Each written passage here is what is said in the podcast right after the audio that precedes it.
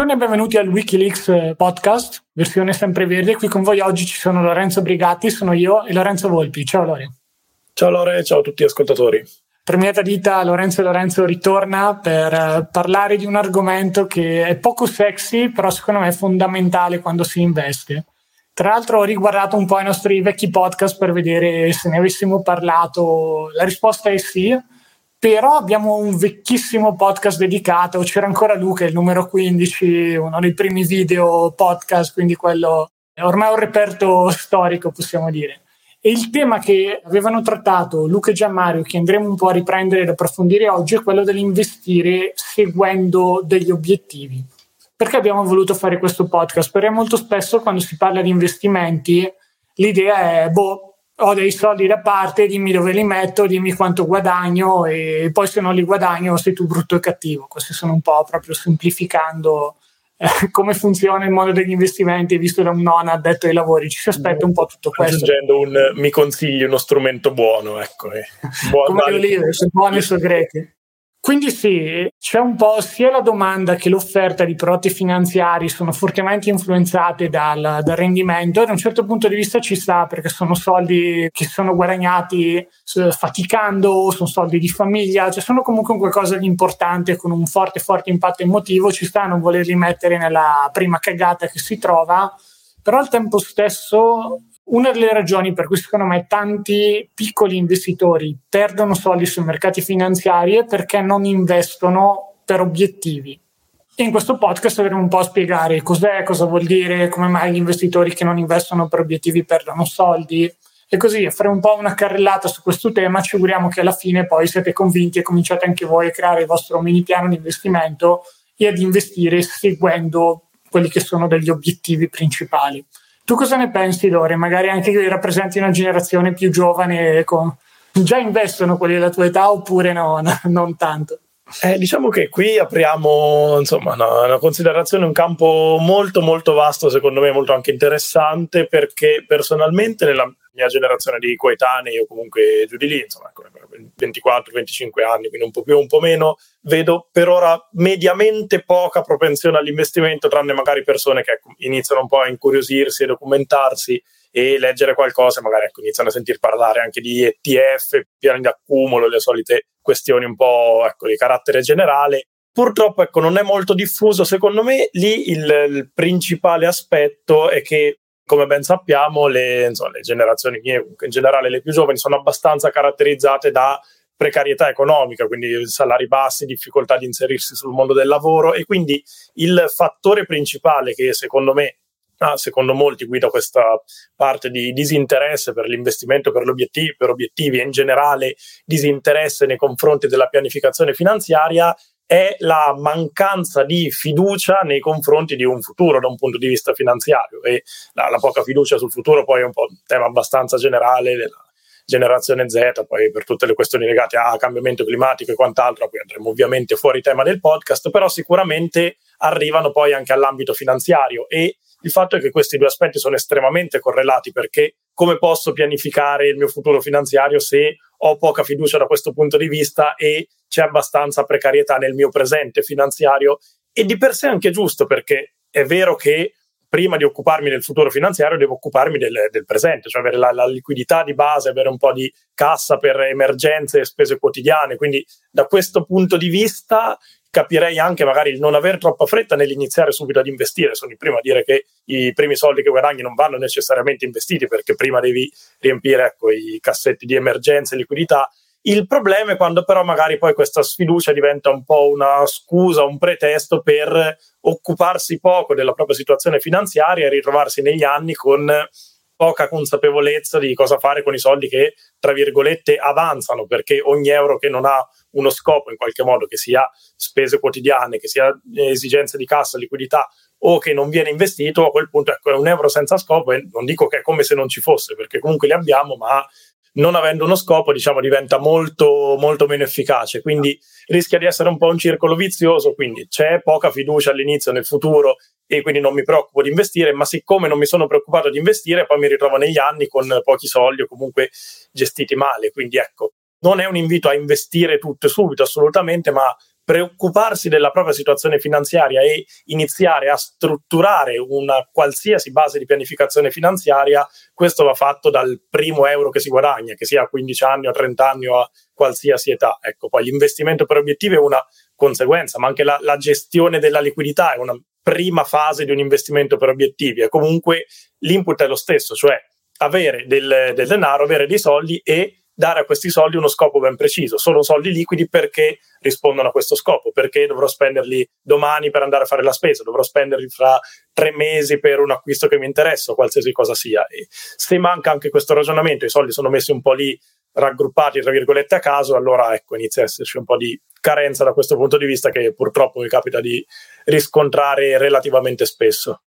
Hai toccato dei temi molto interessanti sul tema della sfiducia del futuro. Già noi come generazione millennial, vabbè, stiamo un po' adottando dei concetti presi dal mondo americano, però qualcosa si può vedere riflesso anche in Italia. Insomma, vabbè, noi generazione millennial siamo stati quelli che hanno un po' cominciato a capire che lato pensioni sarebbe diventato un po' più difficile eh, farcela. Siamo stati quelli che per più tempo hanno avuto a che fare con una situazione con degli stipendi rispetto agli altri paesi europei molto bassi, quindi capisco che ci sia sempre un po' di boh, ansia generazionale, chiamiamola così, verso il futuro, che fa passare la voglia di pianificare. Per il ragionamento che viene fatto è se non so come sarà la mia vita tra un mese, due mesi, o se non arrivo alla fine del mese, cosa faccio dei piani di lungo periodo. Da questo punto di vista è chiaro che sì,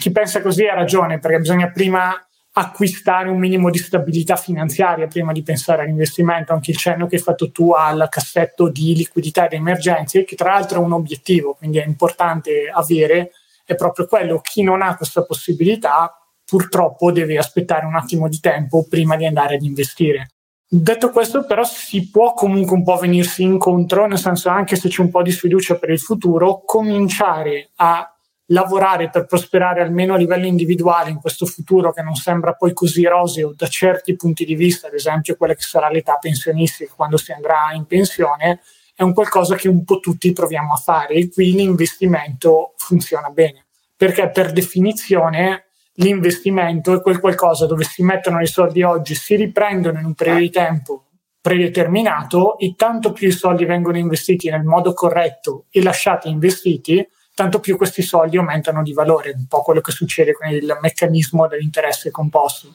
Abbiamo parlato in un vecchio podcast su come fa aumentare in modo esponenziale i propri soldi. Vabbè, esponenziale magari forse esagerato, perché ci vuole veramente tanto tanto tempo, però in un modo comunque molto molto interessante. Non lo so, secondo me comunque l'investimento per obiettivi si può utilizzare anche se non, non, si è parte un po' delle generazioni più giovani, perché magari sembra che lo stiamo mettendo come una cosa, sì, se vale solo per gli obiettivi di 40-50 anni là nel futuro e a me cosa me ne frega che magari ho già 50-60 anni, allora continuo a investire come ho sempre fatto, vado un po' così a caso perché tanto va bene lo stesso. In realtà l'investimento per obiettivi è un qualcosa che può e anzi deve essere applicato a tutte le età. Vediamo magari brevemente come funziona, perché magari qualcuno no, non ha idea, potrebbe essere la prima volta che ascolta questo podcast o comunque per spiegare un po' come funziona bene questo concetto. Diciamo che i vostri soldi costituiscono il vostro patrimonio, magari insieme anche ad altro, potrebbero essere case, macchine di lusso, altri beni, eccetera. Per comodità qui semplifichiamo e facciamo un po' il discorso che faceva Lori, rappresentiamo il patrimonio solo con gli euro, non con tutto quello che può essere la roba come immobili e così via. Tutti questi euro in un determinato momento sono vostri e potrebbero fare qualsiasi cosa, però al momento fanno una cosa sola, stare fermi sul conto corrente. Stare fermi sul conto corrente non è necessariamente male, anzi ci sono dei soldi che, come vedremo in questo podcast, devono rimanere fermi sul conto corrente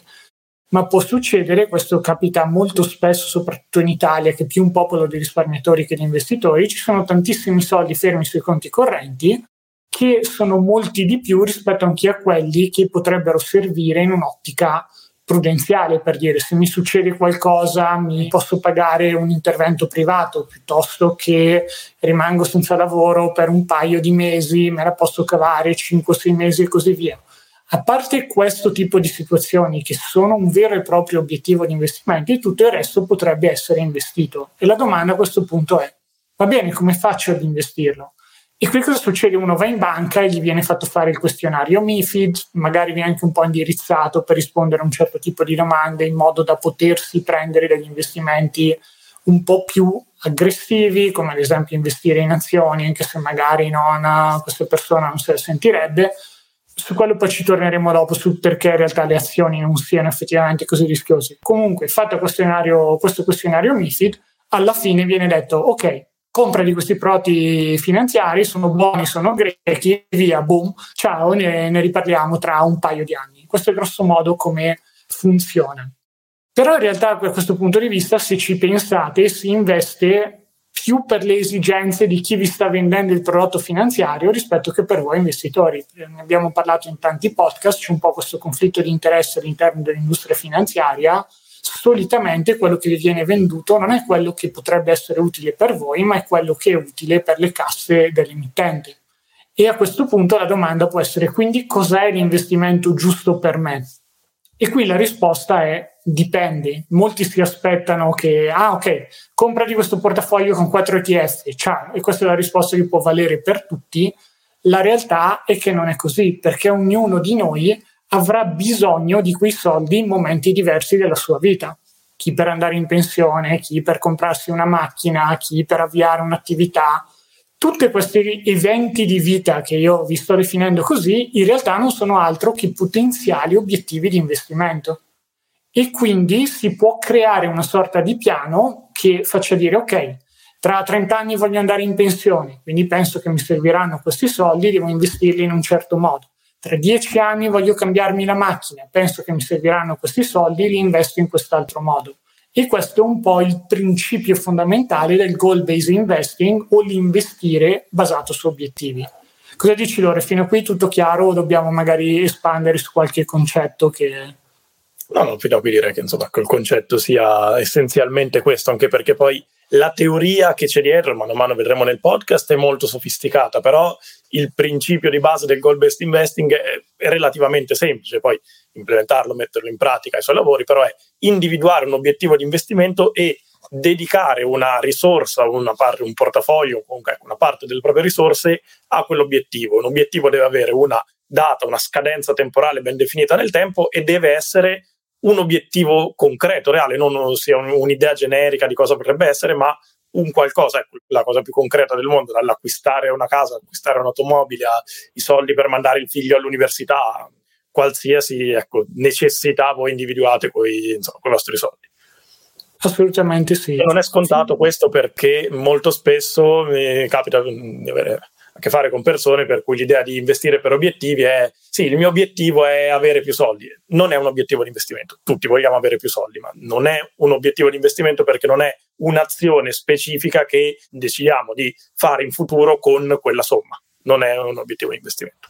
Questa è già una cosa che secondo me è rivoluzionaria perché, per tanti, perché molti quando pensano all'obiettivo di investimento pensano ok, voglio guadagnare di più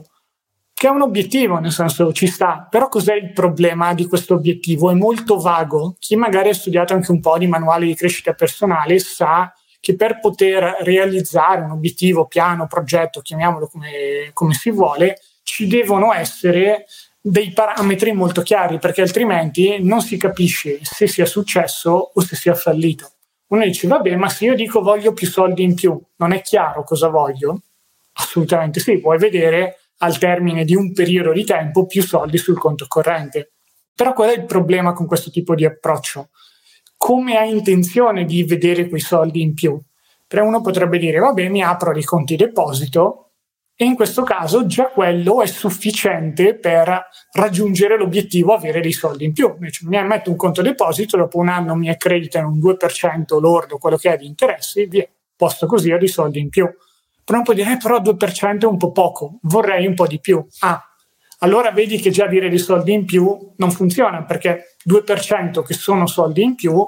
già ti sembrano poco. Uno dice, eh, c'è l'inflazione all'8, 9, 10, quindi io voglio almeno pareggiare l'inflazione. E da quel punto di vista è un obiettivo tra l'altro pure legittimo, ma qui si apre davvero un mondo, perché esistono dei prodotti finanziari e non che ti permettono di portare a casa dei rendimenti di questo tipo, ma ognuno di questi prodotti presenta dei rischi particolari. Rischi dell'immobile ne abbiamo parlato mille volte, non paga, il, non paga l'inquilino, piuttosto che spese impreviste e così via, ma anche i prodotti finanziari hanno un determinato tipo di rischi. Ad esempio gli ETF azionari ben diversificati, di cui parliamo tanto spesso, hanno il rischio che in un periodo di tempo molto breve, sotto i 5 anni addirittura anche sotto i 10, però facciamo almeno sotto i 5 giusto per dare un'idea,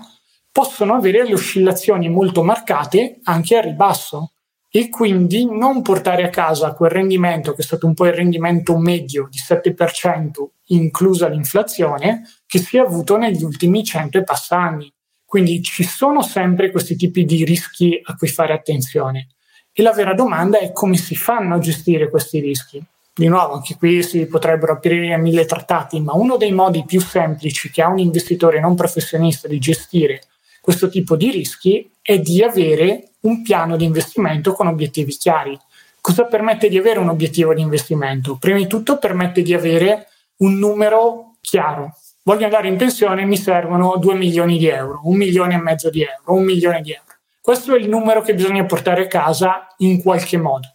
Che poi si porti a casa con la sola forza del proprio risparmio, con una combinazione tra risparmio, investimenti e tipi di prodotti finanziari diversi, è un discorso che si può vedere dopo, ma almeno si sa già qual è un po' la meta finale. Il secondo elemento, secondo me addirittura più importante da certi punti di vista, molto di più anche rispetto a quello che è l'importo che si dovrebbe ottenere, è quando rivoglio indietro questi soldi. Questa è la domanda chiave. Secondo me nessuno ci pensa perché sono tutti concentrati, siamo. Io ormai no, per fortuna, ma molta gente è concentrata sul rendimento e non si chiede mai quando rivoglio indietro questi soldi. Ho pubblicato oggi sul nostro gruppo Wikileaks eh, Finanza Personale e Investimenti un post che parlava delle 15 azioni americane che avevano guadagnato di più negli ultimi 30 anni. E se uno va a vedere i rendimenti sono tipo più 20.000%, più 19.950%. Sono numeri veramente importanti, però arrivano dopo che queste azioni sono tenute per 30 anni. Se uno queste azioni invece se le vuole tenere per due mesi, uno, questi rendimenti non li vedrà mai. Due, se capita pure nel periodo sbagliato, perché le azioni singole salgono e scendono molto di più rispetto agli indici azionari in cui sono rappresentate, il rischio non solo è quello di guadagnare poco, ma è quello di portarsi a casa una perdita. Qual è qui la differenza fondamentale tra guadagnare e perdere? L'orizzonte temporale in cui si è deciso di rimanere investiti, se siete rimasti investiti un anno oppure dieci anni richiedono proprio anche delle regole di gestione del rischio completamente diverse.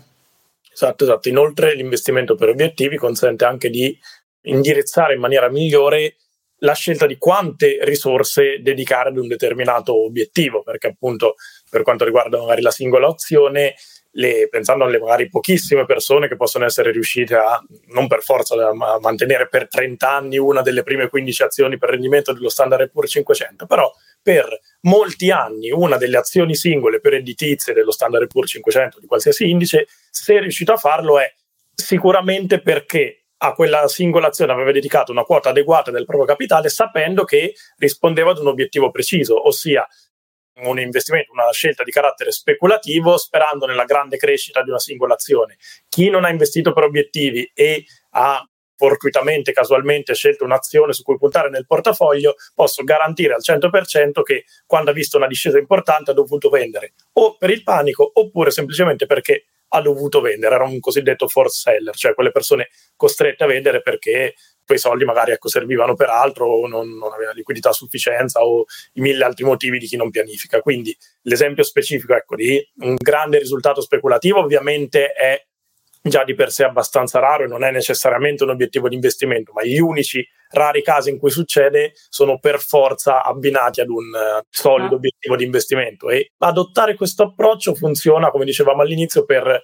qualsiasi risorsa del, del, proprio patrimonio. È proprio una cosa estremamente schematica che magari all'inizio può anche sembrare un po' faticosa, magari un po' macchinosa, farraginosa per chi non è entrato in questi meccanismi, può starci, non è immediato farlo, ma una volta che si entra in questo come dire, schema di pensiero, diventa anche difficile uscirne, cioè quando poi si hanno un po', diventano un po' assodati questi principi del goal-based investing, è difficile avere un euro in più a cui non sappiamo dare uno scopo. Ci sarà, verrà quasi automatica poi una risposta quando ecco, ci ritroveremo magari delle entrate aumentate o delle risorse in più, chiederci da subito ecco, a cosa mi servono, a quale obiettivo posso associare queste risorse. Liquidità maggiore perché mi serve per stare più sereno, speculazione su azioni singole perché me lo posso permettere, ho allocato bene le risorse per gli altri obiettivi, che sia integrare la mia pensione oppure comprare la casa dei miei sogni fra sette anni e così via. È un ragionamento che una volta impostate le basi di questo schema di pensiero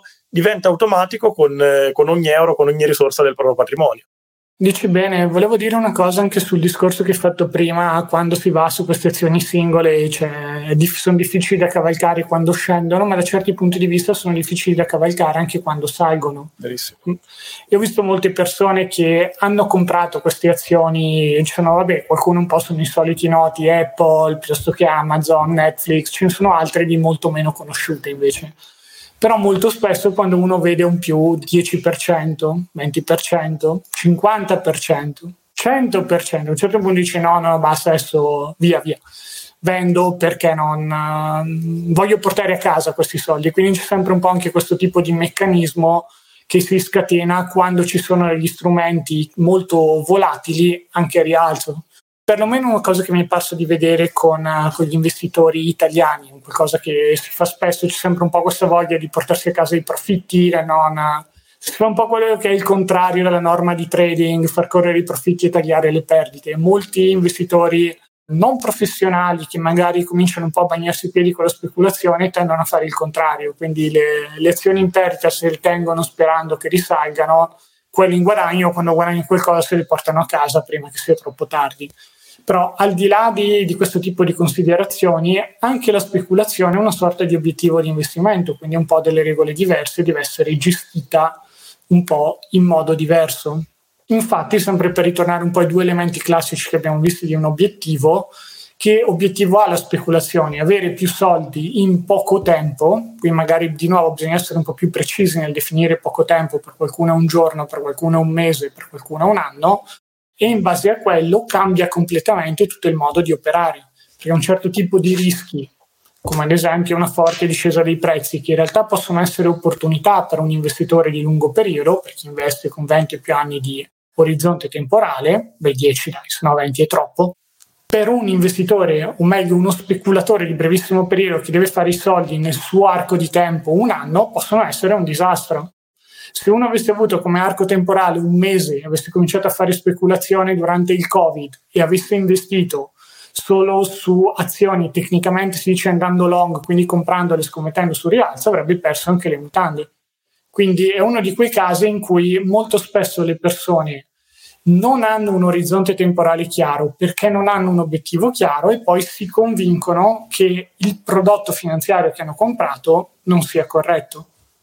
Per carità, esistono fondi azionari che dopo 10 passani non guadagnano, però lì i problemi sono altri, sono quelli magari che vi ha venduto la banca pieni di costi, molto inefficienti e così via. Mi è capitato di vedere delle assicurazioni con finalità di investimento che dopo 10-15 anni non avevano guadagnato un centesimo. Se andava a vedere i costi, 3,5-4% all'anno. Beh, per fortuna che non,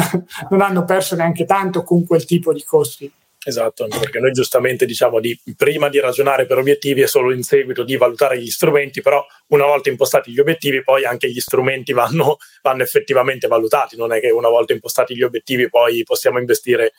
tra virgolette come capita, la scelta di, di prodotti efficienti, di strumenti efficienti ovviamente è fondamentale, però è seconda rispetto all'impostazione per obiettivi, anche perché se no possiamo valutare solo parzialmente uno strumento, perché ci sono alcuni parametri di uno strumento finanziario che lo, insomma, sono indipendenti da tutto il resto e lo rendono efficiente o meno. Uno su tutti, famosissimo ovviamente quello dei costi, perché uno strumento finanziario troppo costoso sarà sempre inefficiente, sia che io lo utilizzi per un investimento, un deposito di breve termine, sia che lo utilizzi per un investimento di lungo termine nel mercato azionario. E quello sicuramente è uno dei parametri che già a priori mi fa escludere un determinato strumento. Il fatto però è che poi la gamma degli strumenti efficienti, che rispettano questo criterio, quindi che hanno dei costi adeguati, è comunque elevato e se non operiamo un'ulteriore scrematura, che è appunto quella dell'investimento per obiettivi, dello scegliere gli strumenti adeguati ad un determinato scopo, rischiamo di avere in mano uno strumento efficiente, se si può dire, in linea generale, perché magari ha dei costi bassi, perché magari fa bene rispetto al suo benchmark o semplicemente replica un indice, se magari è un ETF o simili, però non, non adatto alla nostra strategia. E come osservavi giustamente tu, un aspetto molto molto interessante è che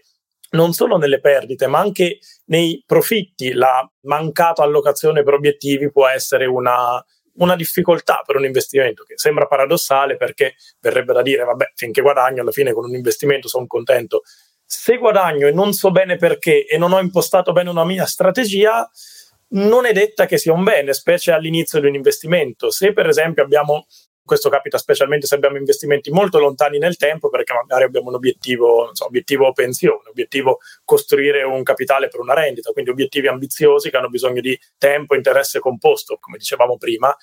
Il problema è che come esseri umani non, non siamo strutturati per essere pazienti e aspettare i benefici futuri, quindi l'unico modo per allenare questa forza, per così dire, è convincersi profondamente, realmente, dell'utilità, dell'importanza di quell'obiettivo e di lasciare i soldi a quell'obiettivo. Quindi non basta svegliarsi una mattina e dire ah, sì, probabilmente questi soldi serviranno per la mia pensione. Serve una dichiarazione di intenti concreta che convinca noi stessi del fatto che quei soldi non andranno toccati per 15-20 anni o quello che sarà l'obiettivo di investimento, anche 10 anni, non, non, lo so, dipende, ma se non siamo profondamente convinti di questo, quello che succede è che il primo profitto abbastanza alto, magari il primo 10%, 15%, quello che sarà, su cifre magari significative, ci inviterà ad una sola cosa, cioè prendere quel profitto, portarselo a casa, avere dei soldi in più, che è il famoso obiettivo generico, e poi però si riparte da capo. Adesso con questi soldi in più cosa faccio? Non ho un obiettivo concreto per gestirli oggi perché non ho spese particolari, non sono abbastanza per la mia pensione che abbiamo ipotizzato come obiettivo, non so cosa fare e la probabilità di investirli male da quel punto in poi è molto alta, quindi mangiarsi i guadagni già effettuati, che magari erano legati anche ad un momento di salita improvvisa dei mercati, è molto facile. Quindi ecco, non, è detta che anche un profitto sia un risultato auspicabile se non abbiamo veramente investito per obiettivi, a meno che magari da quel punto in poi ecco, non, non ripartiamo con questo nuovo mindset, ma non potrà andare bene per sempre investire, tra virgolette, a caso, senza orizzonti temporali e sperare che in quel momento i mercati facciano bene, perché vorrebbe dire indirettamente fare un giro lunghissimo per poi cercare di fare market timing alla fine, quindi anticipare il tempismo del mercato e vendere quando i mercati sono alti e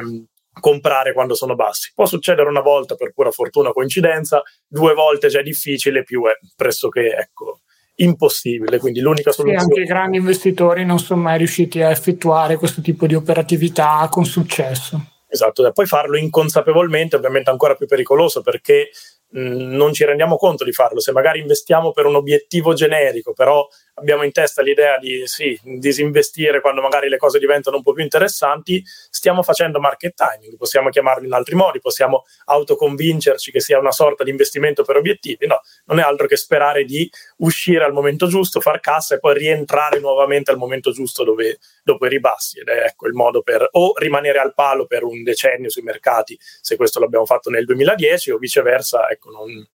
uscire poi al momento sbagliato e perdere con gli investimenti.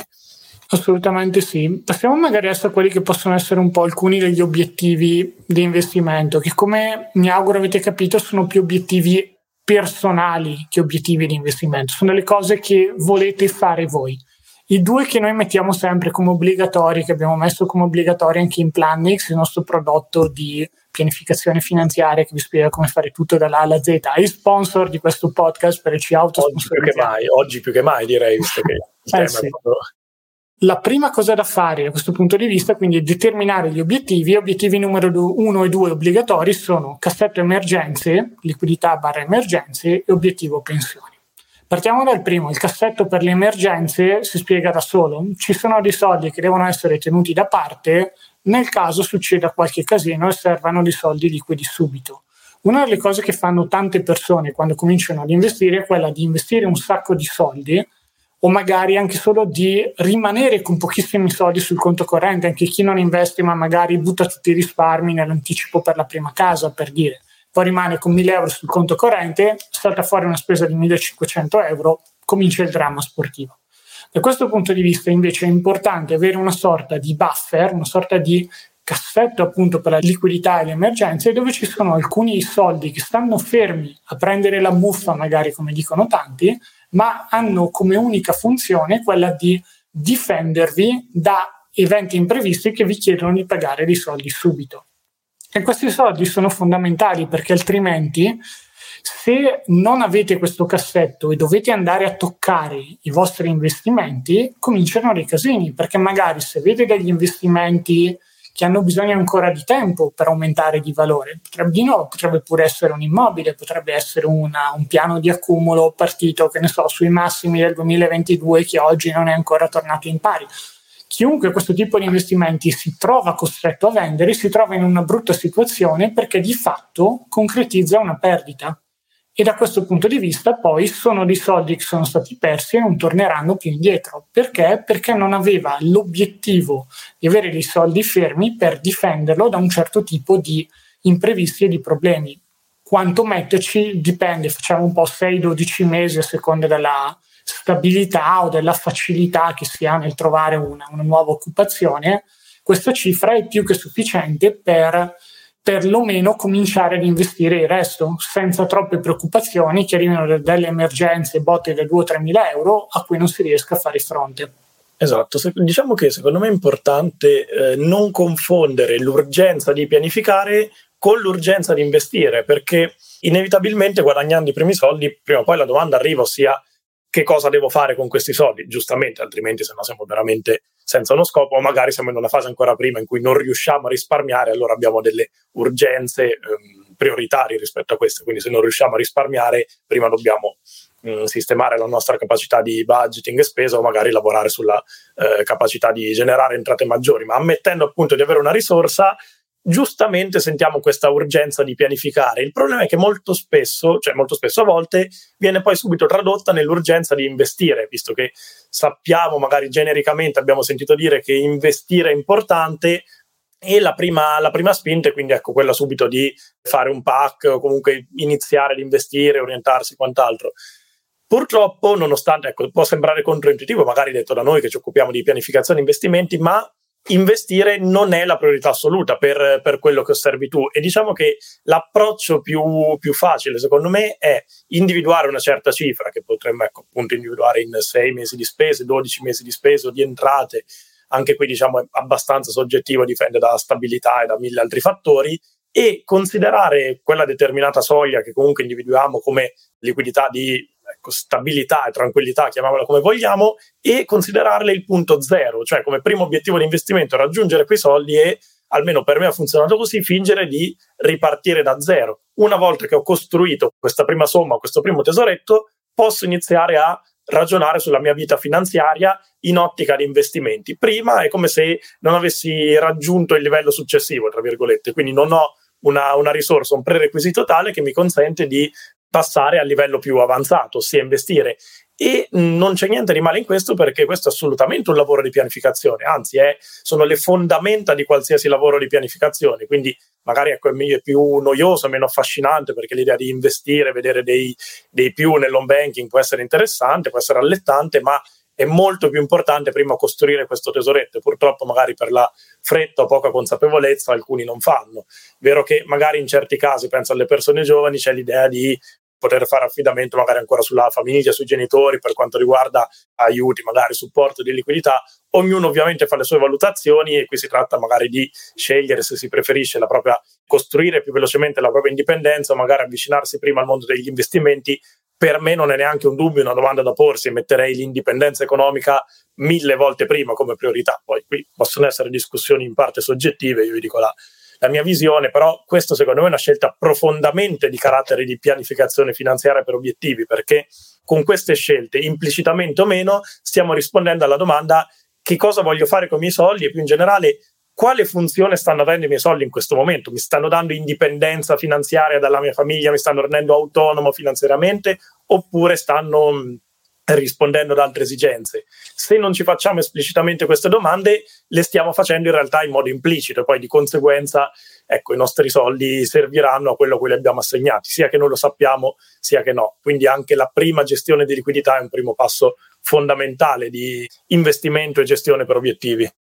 Assolutamente sì, hai citato anche un, quella che è un po' la scelta che deve fare un giovane se magari usare la famiglia come potenziale, diciamo così, cassetto di liquidità e di emergenze oppure no, che piaccia o no in tanti giovani già lo fanno, magari anche rimangono a vivere più a lungo in casa con i genitori per risparmiare qualcosa sull'affitto, eccetera. Sono valutazioni personali,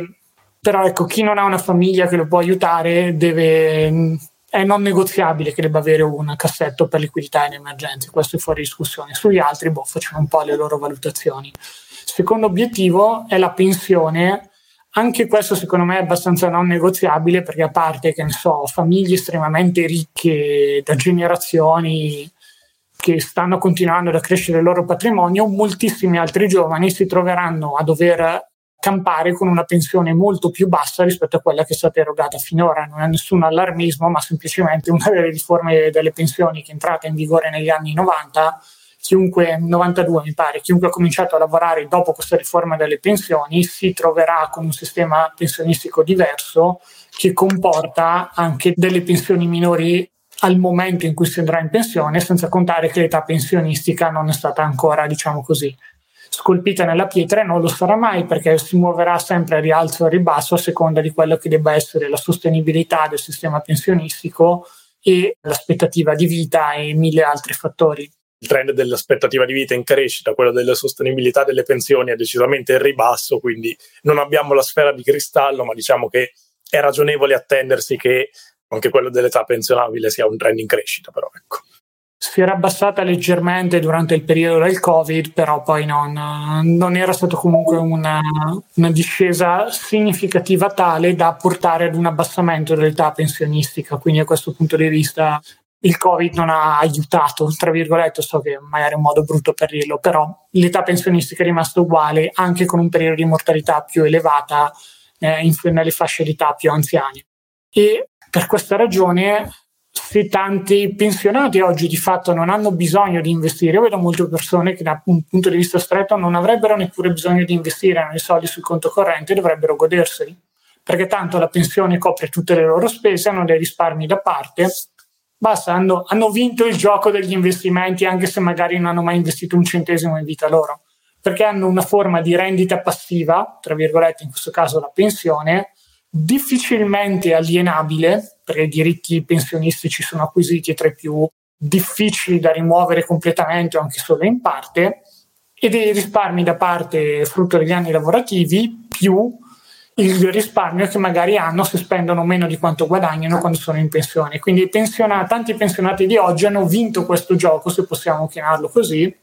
e non, non, dovrebbero neanche investire un centesimo a meno che non vogliano farlo di nuovo per altri obiettivi che potrebbero essere lasciare più soldi ai loro figli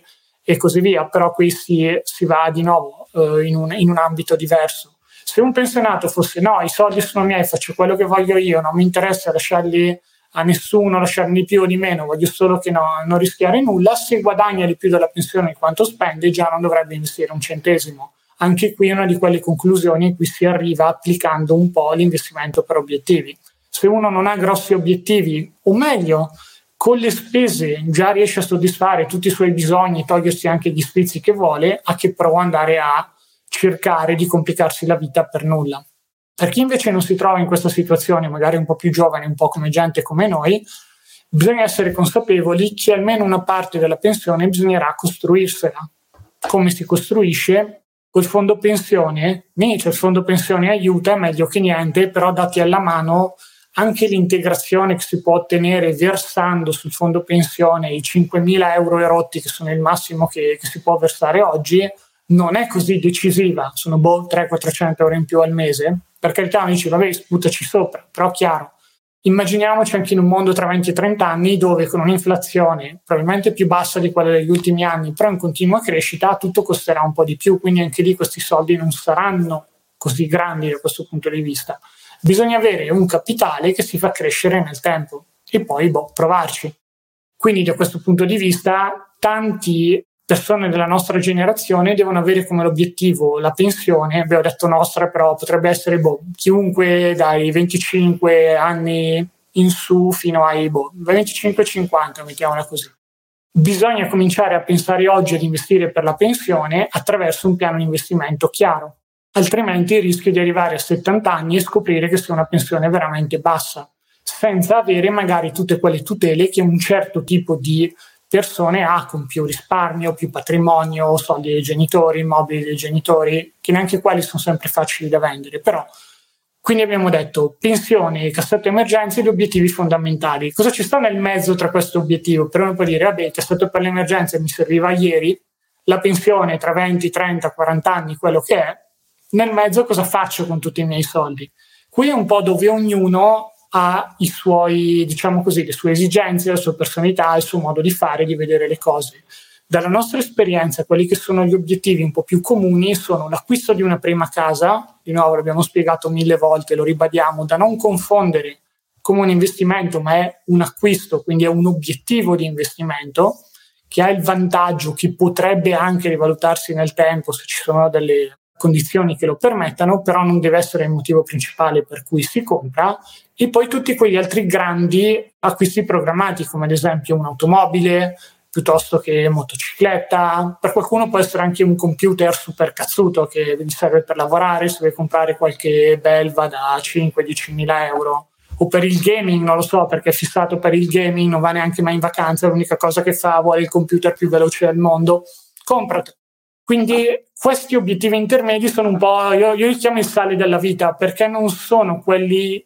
completamente non negoziabili, anzi ci sono addirittura le possibilità di negoziarli lo vedremo dopo come fare, però sono quegli obiettivi che effettivamente vi distinguono dal resto del mondo e ognuno può avere un po' i suoi. Tu hai qualche altro obiettivo in mente che abbiamo dimenticato, Lore, da questo punto di vista potrebbe essere interessante? No, diciamo che qui il, sul discorso degli obiettivi, tra virgolette, di mezzo sono talmente soggettivi che ecco, si possono dare delle indicazioni generali, ma ecco, parliamo di acquisti o comunque possono essere esperienze, viaggio o quant'altro. E in generale, questo secondo me è anche il caso in cui è un po' più facile avvicinarsi all'idea del goal based investing per chi magari finora non, o non ne aveva sentito parlare o comunque non era entrato nei meccanismi perché se pensiamo a qualcosa che ci motiva e ci interessa particolarmente sia ecco, la nostra passione per le auto la nostra passione per insomma, viaggi, elettronica, gaming, qualsiasi cosa associare effettivamente un bene, un qualcosa, un'esperienza che ci interessa così ad un obiettivo rende il tutto abbastanza più facile può essere per alcuni anche il primo approccio per ecco, avvicinarsi a questo mondo. Il problema, secondo me, la, la, difficoltà un po' maggiore magari c'è quando questi obiettivi sono un pochino più o lontani nel tempo o meno affascinanti come idea, perché magari può essere facile per me risparmiare con obiettivo acquisto della prima casa perché è il sogno che avevo sin da bambino, di acquistare una casa. Può essere meno allettante risparmiare per la pensione perché lo vedo come un obiettivo magari troppo lontano nel tempo, poco raggiungibile, sempre magari legato alle questioni di cui parlavamo all'inizio di poca fiducia per il futuro. Secondo me un aspetto fondamentale che ancora non abbiamo trattato dei, degli obiettivi di investimento è che abbiamo sì detto che devono essere concreti e non generici, ma l'aspetto molto interessante è che possono essere flessibili, cioè non cambierò idea ogni giorno, ma abbiamo, ci diamo un periodo magari ecco, che sia ogni anno, ogni sei mesi, a seconda della nostra situazione, oppure dopo ogni evento significativo della nostra vita, per sederci, ponderare e decidere se gli obiettivi di investimento sono rimasti gli stessi oppure sono cambiati proprio come obiettivi o sono magari cambiati nel tempo perché posso aver ottenuto una promozione a lavoro o direttamente un nuovo lavoro con cui il mio reddito è aumentato del 50%, di conseguenza la, la, mia capacità di risparmio, quindi posso raggiungere l'obiettivo pensione in 25 anni anziché in 35. Altre entrate impreviste oppure altri cambiamenti di vita, magari ecco, chi ha avuto un figlio, sicuramente obiettivo soldi per i figli diventerà qualcosa di estremamente prioritario nella propria vita e così via. E questo dinamismo, questo essere dinamici così degli obiettivi, secondo me li rende molto più interessanti e allettanti perché possiamo considerare quello di oggi come un punto di partenza, cioè oggi so che ecco, avrò il mio obiettivo rendita o capitale per la pensione, chiamiamolo come vogliamo, impostato a 35 anni, a 30 anni, a 20 anni, però so che una volta che riuscirò a ottenere una promozione al lavoro o guadagnare più soldi o ecco, entrate di altro tipo, questo obiettivo potrà avvicinarsi nel tempo oppure potrò aggiungere un nuovo obiettivo di investimento intermedio che mi renda più piacevole il percorso e ecco, cambiare la mia situazione. Quindi vederlo come meno statico e immutabile può essere più interessante per alcuni che ecco, faticano magari a dedicare risorse a obiettivi così lontani e non lo, vedono, non lo vedono come prioritario, anche perché ecco, non c'è niente di male anche nel cambiare obiettivo a un certo punto. Se i soldi che sto dedicando alla, al futuro obiettivo pensione poi mi serviranno per essere dedicati diversamente dopo 10-15 anni, comunque saranno una risorsa in più a quel punto che non avrei avuto se non avessi puntato all'obiettivo indipendenza economica o pensione all'inizio. E quindi ecco la, la giusta flessibilità, la capacità di revisionare il piano, secondo me è quello che può rendere più interessanti magari gli obiettivi più noiosi. Per quelli che sono obiettivi più concreti e legati alle nostre passioni individuali, lì, ripeto, penso sia forse la parte più facile di questo discorso, sia individuare quello che veramente è una priorità per noi di spesa e di guadagno e dedicare soldi e risorse a quello. Se, se questo non succede, dobbiamo farci delle domande. L'unico motivo per cui non succede è perché non monitoriamo abbastanza i nostri soldi e non pianifichiamo abbastanza, perché sono sicuro che se chiedessi a qualcuno che eh, magari pianifica e gestisce poco le proprie finanze, quali sono le sue priorità, mi darebbe delle risposte. Se poi andasse a vedere gli estratti conti, i modi cui, estratti conto, i modi in cui spende oppure magari anche investe i propri soldi, non è detta che queste due azioni corrisponderebbero. E quindi ecco, secondo me una domanda importante per individuare bene i propri obiettivi è analizzare tutte le proprie spese e investimenti e chiedersi se siano effettivamente coerenti con i propri valori, perché a chiacchiere, a discorsi possiamo ecco, questa considerazione, ma poi il riscontro vero di come spendiamo e gestiamo i soldi è quello che ci dà veramente una misura. Quindi ecco, investire per obiettivi è anche un modo per allineare i soldi ai propri valori, che è la cosa più concreta che possiamo fare. Assolutamente, sugli obiettivi, quelli più personali, quindi relativi alle passioni o comunque chiamiamoli così, grandi acquisti programmati, vorrei dare un piccolo consiglio sul come gestirli, perché molto spesso una delle cose che si fa è che si parte in quarta con la versione più raffinata e costosa di quell'obiettivo. Si dice, ok, voglio andare a vivere in questa zona della città, boh, mi compro una casa subito, via. Pronti via, me la compro e non, non voglio neanche pensarci più perché sono stufo di traslocare però potrebbe essere utile magari cercare una sorta di versione pilota o comunque una versione ridotta di quell'obiettivo, testarla, vedere se ci si trova bene e poi andare avanti. È chiaro, non si può fare con tutto, ci mancherebbe, cioè se uno decide di avviare una famiglia, avere un bambino, non è che può dire, boh, proviamo ad adottare un bambino, poi se non ci piace lo ridiamo indietro, cioè non è il mercato del pesce, ci mancherebbe ma ci sono mille altri obiettivi dove questo si può fare. L'acquisto di una macchina sportiva molto lussuosa, ad esempio. Fai un test drive, vai in pista, vedi se ti piace o no, magari poi scopri che ti fa pure schifo guidare perché è troppo bassa, non lo so, non ne ho idea. E lì sono un sacco di soldi risparmiati. Andare a comprarsi la seconda casa al mare, boh, ma magari puoi affittarti una, una casa due mesi tutti gli anni e tenerla bloccata da qua a dieci anni o fino all'eternità, semplicemente affittandola è quasi come se fosse casa tua, ma hai molte meno rotture di scatole. La trovi sempre pronta. Esiste sempre una versione approssimata dell'obiettivo che si può testare con meno soldi quando si parla di grossi acquisti personali e può essere utile per qualcuno prima di impegnare grosse risorse, perché che piace o meno i soldi sono una risorsa limitata, quindi i soldi che vanno in un obiettivo in quel momento particolare non possono essere anche in un altro obiettivo di investimento. Quindi è molto meglio aver ben chiaro se quell'obiettivo, magari molto costoso a livello di acquisti programmati e non obbligatorio, è qualcosa che davvero vi rende felici, qualcosa davvero che vi rende migliori, una combinazione dei due, non lo so. Però molto spesso mi capita di vedere un po' persone intrappolate in quello che pensano li faccia felici, poi partono con i mega acquisti e poi scoprono che sono comprate una casa enorme che non hanno voglia di mantenere, piuttosto che un'auto che non possono usarla per girare nel, nel, loro quartiere perché è pieno di buche, è un'auto troppo sportiva e le sospensioni vanno a quel paese in ogni dove. Ci sono un po' comunque dei piccoli accorgimenti da seguire per testare un po' questo tipo di versioni. E anche qui di nuovo l'investimento per obiettivi aiuta perché può far dire ok, questa è una cosa che voglio fare, sì l'ho provata, no, non vedo l'ora di farlo ancora, dà anche più motivazione nel, nell'andare ad investire. E qui si entra un po' nel lato psicologico degli investimenti per obiettivi. Secondo me hanno un vantaggio enorme rispetto a qualsiasi altro modo di investire, è che si sa in modo concreto perché si sta investendo. Cioè, mi spiego meglio, l'investimento è visto come qualcosa di un po' intangibile. Boh, sì, ho messo i miei soldi da qualche parte, ah, sono di più, to, sono di meno, sono di più, sono contento, sono di meno, mi dà fastidio, probabilmente chi mi ha consigliato di comprare questa roba è uno stronzo, basta. E queste sono le valutazioni che si fanno. Al di là della bassa educazione o alfabetizzazione finanziaria nel chi pensa in questo modo, c'è comunque la componente perché che manca. Se uno non sa perché sta facendo una cosa, la farà sempre in modo più demotivato. Io ricordo quando ho cominciato a lavorare per le multinazionali, cioè, mi sembrava alle volte di essere solo uno schiacciabottoni, perché c'erano le procedure che secondo me non avevano il minimo significato, ma dovevo tutte le volte schiaccia qui, copia di lì, e dicevo, boh, qual è il significato dietro queste cose? Alcune robe erano proprio delle porcherie, ma su altre poi una volta che mi è stato spiegato quali erano i motivi per cui si facevano questo tipo di procedure, dici, ah, quindi è un motivo di sicurezza, ah, quindi è per poter recuperare il dato in questo tipo di situazione particolare. Ed è chiaro, con gli investimenti è lo stesso, specialmente quando arrivano i periodi più difficili sui mercati finanziari.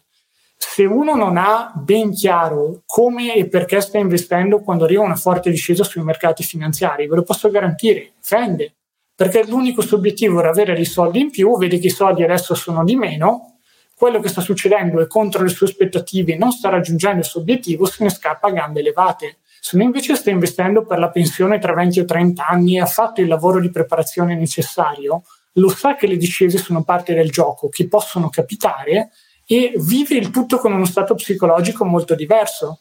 dorme molto meglio la notte perché non si sta a preoccupare de, di quanto fa il portafoglio oggi piuttosto che domani. Addirittura può essere, passatemi il termine, molto euforico, un po' come quel, quel vecchio spot con il trader che era veramente euforico. Perché dice, oh, ci sono dei ribassi dopo i prezzi che sono stati alti per gli ultimi 5 anni, quello che è, posso comprare a sconto e tanto so che venderò tra 20 e 30 anni quindi sono comunque contento. Lo diceva Warren Buffett da questo punto di vista, lui lo, l'aveva esemplificato dicendo se tu fossi una persona che consuma carne, per esempio, per, mo, mangia gli hamburger tutti i giorni, non un consiglio di dieta, però un esempio, e il prezzo dell'hamburger cominciasse a scendere, voi sareste contenti oppure tristi? Sareste contenti perché tanto sapete che dovete mangiare hamburger per i prossimi 50 anni e continuare a comprarli, quindi più è basso il prezzo, più si comprano prodotti di qualità o se ne compra di più. Con le azioni però non funziona così perché hanno questo elemento intangibile, non, ehm, manca quel senso di proprietà perché non è come quando si compra una casa, una macchina che si tocca, si vede che è lì, in qualche modo si sente di aver avuto qualcosa in cambio, si vedono dei numeri sullo schermo che vanno in su e in giù e il numero sullo schermo ad un certo punto diventa effettivamente l'azione, cioè quello che si ottiene, quello che si possiede comprando un'azione è il numero sullo schermo. E invece non è così, quello che bisogna pensare a livello di azioni o ETF azionari, per fare un discorso più globale, è che si stanno comprando parti di business, pezzetti di uno o più business che possono andare bene o possono andare male. In linea di massima, se si fanno investimenti ben diversificati, nel lungo periodo tendono ad andare bene o sta arrivando un Armageddon economico ed è per questa ragione che con un aspetto psicologico così marcato gli obiettivi sono importanti. Ti fanno dire, ok, so che questi soldi sono investiti per un obiettivo molto lontano nel tempo, anche se scendono non è un problema. In più, bonus, molto spesso tanti quando investono hanno un portafoglione unico, quindi dicono, boh, un portafoglio di 2 milioni di euro, 100 mila euro, 40 mila euro, tutti i miei risparmi sono lì. Ci credo che poi arriva un meno 20 e uno si preoccupa perché dice, stanno andando via, mi, mi, mi sfuggono tra le mani. Ed è un bel casino, perché molto spesso ci possono essere dei soldi che invece non dovrebbero essere investiti magari in prodotti così volatili come le azioni, piuttosto che ETF azionari, criptovalute, un po' qualsiasi cosa. Invece se si hanno degli obiettivi si può dire ok, 10.000 euro li tengo fermi, 20.000 euro in questi qui che sono un pochino più volatili, 10.000 euro in questi qui che possono muoversi su e giù veramente tanto, però lo so e non è che se i 10.000 euro gli ultimi oscillano tanto io non dormo bene la notte, cioè Dio me lo auguro, se no avete investito troppo dovete ridurre da 10.000. Ma in linea di massima, dividendo in questo modo è come se si diversificasse anche la preoccupazione, potremmo chiamarla così, si sa che c'è una parte di cui non ci si preoccupa per niente, una parte su cui quasi bisogna essere contenti quando scende e un'altra che invece bisogna guardare con un po' più di attenzione. Tutto questo è reso possibile dall'investimento per obiettivi. Esatto, esatto, ed è ecco, un discorso che magari en passant è venuto fuori nel, via via nel podcast, è quello del, della liquidità che comunque fa molto parte di questi discorsi, perché quando appunto si parla di serenità psicologica è lega- la liquidità, la quantità di liquidità che abbiamo è legatissima alla nostra serenità psicologica e la mancanza di obiettivi, un'altra conseguenza della mancanza di obiettivi è quella di investire troppo, perché se investiamo in modo molto generico e quindi il classico andare in banca e che cosa mi proponi, ovviamente l'interesse di chi non è indipendente sarà quello di far investire più soldi possibile e se effettivamente non abbiamo solo obiettivi generici, non sappiamo a cosa servono i nostri soldi, cioè per quale motivo li investiamo, la combinazione micidiale sarà quella di investire tantissimi soldi in relazione al proprio capitale complessivo in un rischio,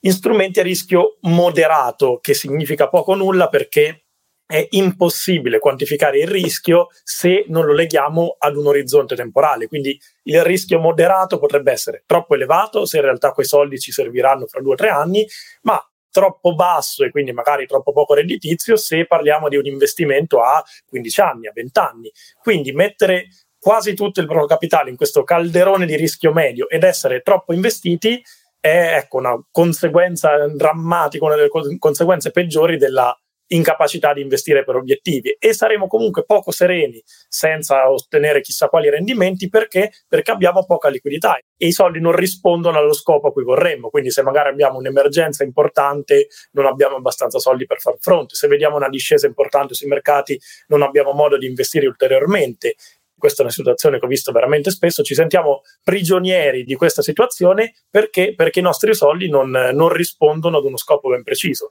E questo è il lato più concreto. Da un punto di vista più profondo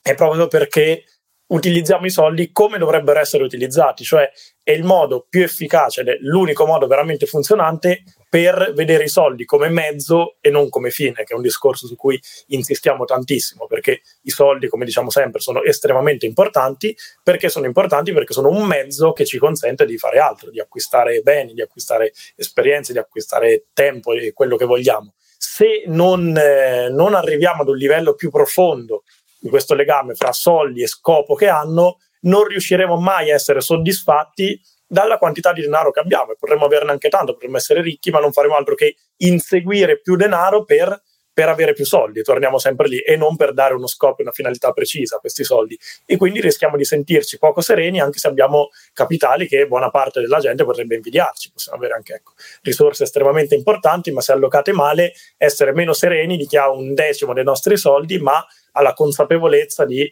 a cosa serva ogni euro del suo patrimonio. Ecco, questa è una differenza veramente, può sembrare esagerata, direi impossibile, meglio avere più soldi ma gestiti male che averne di meno organizzati meglio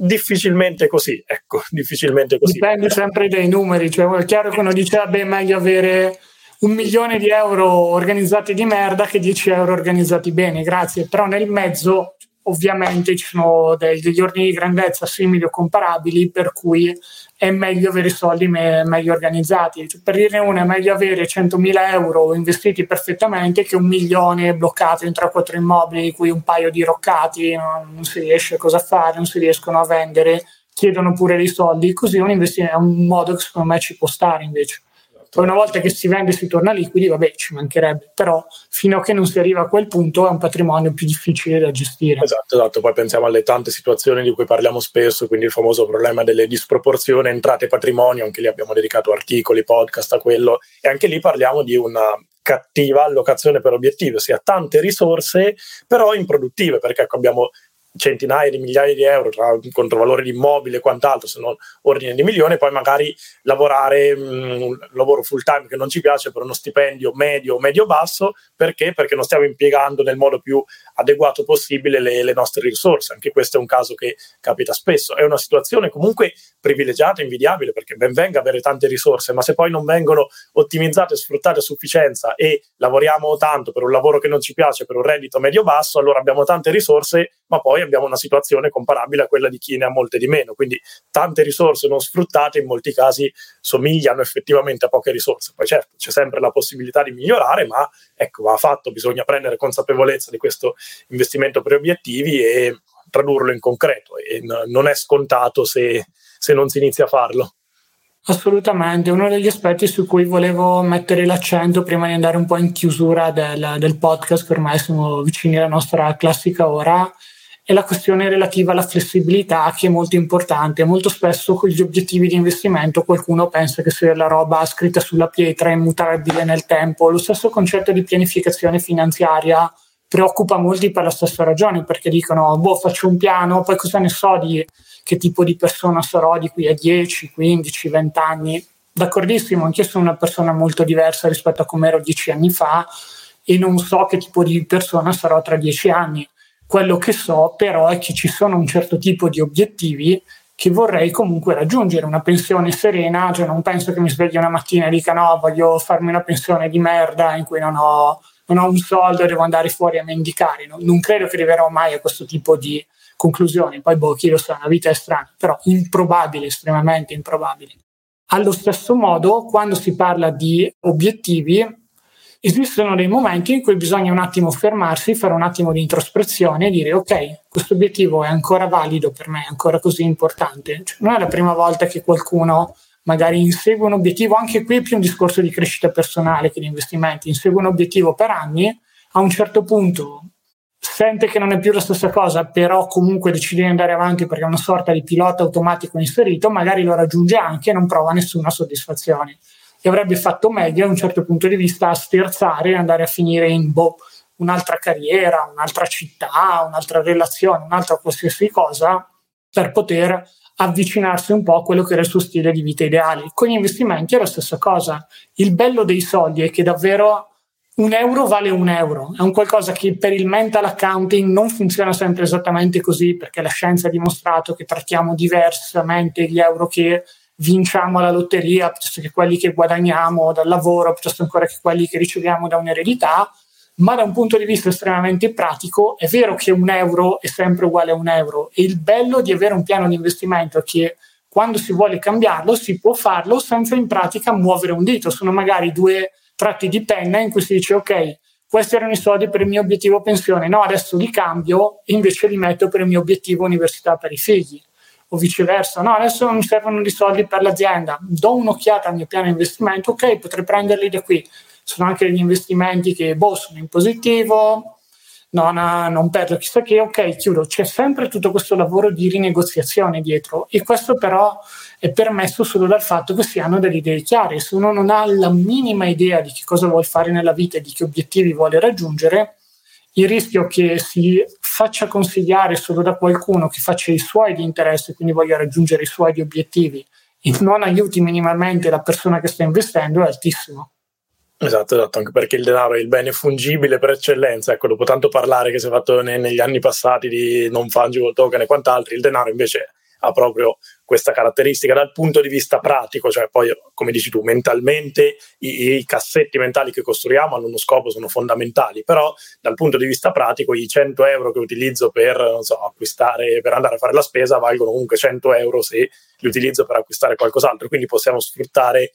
questa flessibilità a nostro vantaggio e in generale secondo me l'aspetto più importante della consapevolezza di avere questa flessibilità e in generale di avere sotto controllo l'allocazione di obiettivi anche sapendo che può cambiare è il guadagno enorme che se ne ha in termini di serenità. Non c'è altro modo per essere tranquilli rispetto alle, alle sorti del proprio denaro perché se investiamo senza consapevolezza, come abbiamo detto prima, saremmo sempre facilmente in panico perché magari abbiamo poca liquidità e non abbiamo uno scopo da dare al denaro, oppure l'alternativa è quella semplicemente di mantenerlo magari fin troppo liquido, poco investito e soggetto all'inflazione, anche lì magari non ce ne rendiamo conto direttamente, ma anche lì nel lungo termine è difficile essere sereni quando vediamo la perdita del potere d'acquisto del, del capitale che abbiamo. Poi magari individuiamo tante cause, facciamo tante considerazioni, i redditi medio-bassi e tutti i discorsi verissimi, però magari non realizziamo che una parte del problema, una parte delle preoccupazioni sono legate al fatto che vediamo un capitale che abbiamo faticosamente accumulato lavorando e risparmiando negli anni perdere costantemente potere d'acquisto e non avere uno scopo. Quindi se andiamo a vedere il 90%, non lo so, comunque una grandissima percentuale dei problemi, delle preoccupazioni legate al denaro, anzi potrei dire praticamente tutte, sono legate al non avere uno scopo abbastanza concreto legato a, a quel denaro. E come dici tu, non, vuol dire scolpirlo nella pietra e firmare un contratto vincolante per sempre, per tutta la vita terrena, ma vuol dire che in questo momento il denaro risponde a questi obiettivi, domani quando cambierò lavoro, avrò un figlio, semplicemente cambierò interessi, cambieranno anche obiettivi. Va benissimo così, basterà utilizzare ogni volta lo stesso processo in modo coerente e sensato. Ecco. Assolutamente sì. Beh, direi che abbiamo detto tutto, sto guardando la scaletta per dare un'occhiata per vedere se abbiamo, ci siamo dimenticati qualcosa, però abbiamo spiegato un po' i vantaggi psicologici, quali sono gli obiettivi più classici, quali sono gli elementi fondamentali di un obiettivo che aiutano un po' nel mondo degli investimenti, quindi il tasso temporale, quanti soldi servono, quindi avere dei numeri molto chiari per il resto, per chi vuole un qualcosa, diciamo così, di più organico, spiegato bene per filo e per segno, abbiamo fatto tutto Plannix, quindi da questo punto di vista, di nuovo, Spottone, il nostro sponsor finale, prima di salutarci, dice veramente tutto. Se volete avere un processo ordinato, difficile costruirselo anche solo con podcast e libri, anche roba nostra, per carità, però andando a cercare di prendere le cose qui e là su internet, il rischio che si impieghi un sacco di tempo e si arrivi comunque a una soluzione subottimale. Datevi un'occhiata a Plannix, insomma. Perfetto, da parte mia è davvero tutto. Vi ringrazio per l'attenzione e il tempo che ci avete dedicato e grazie a te, Lore, è sempre un piacere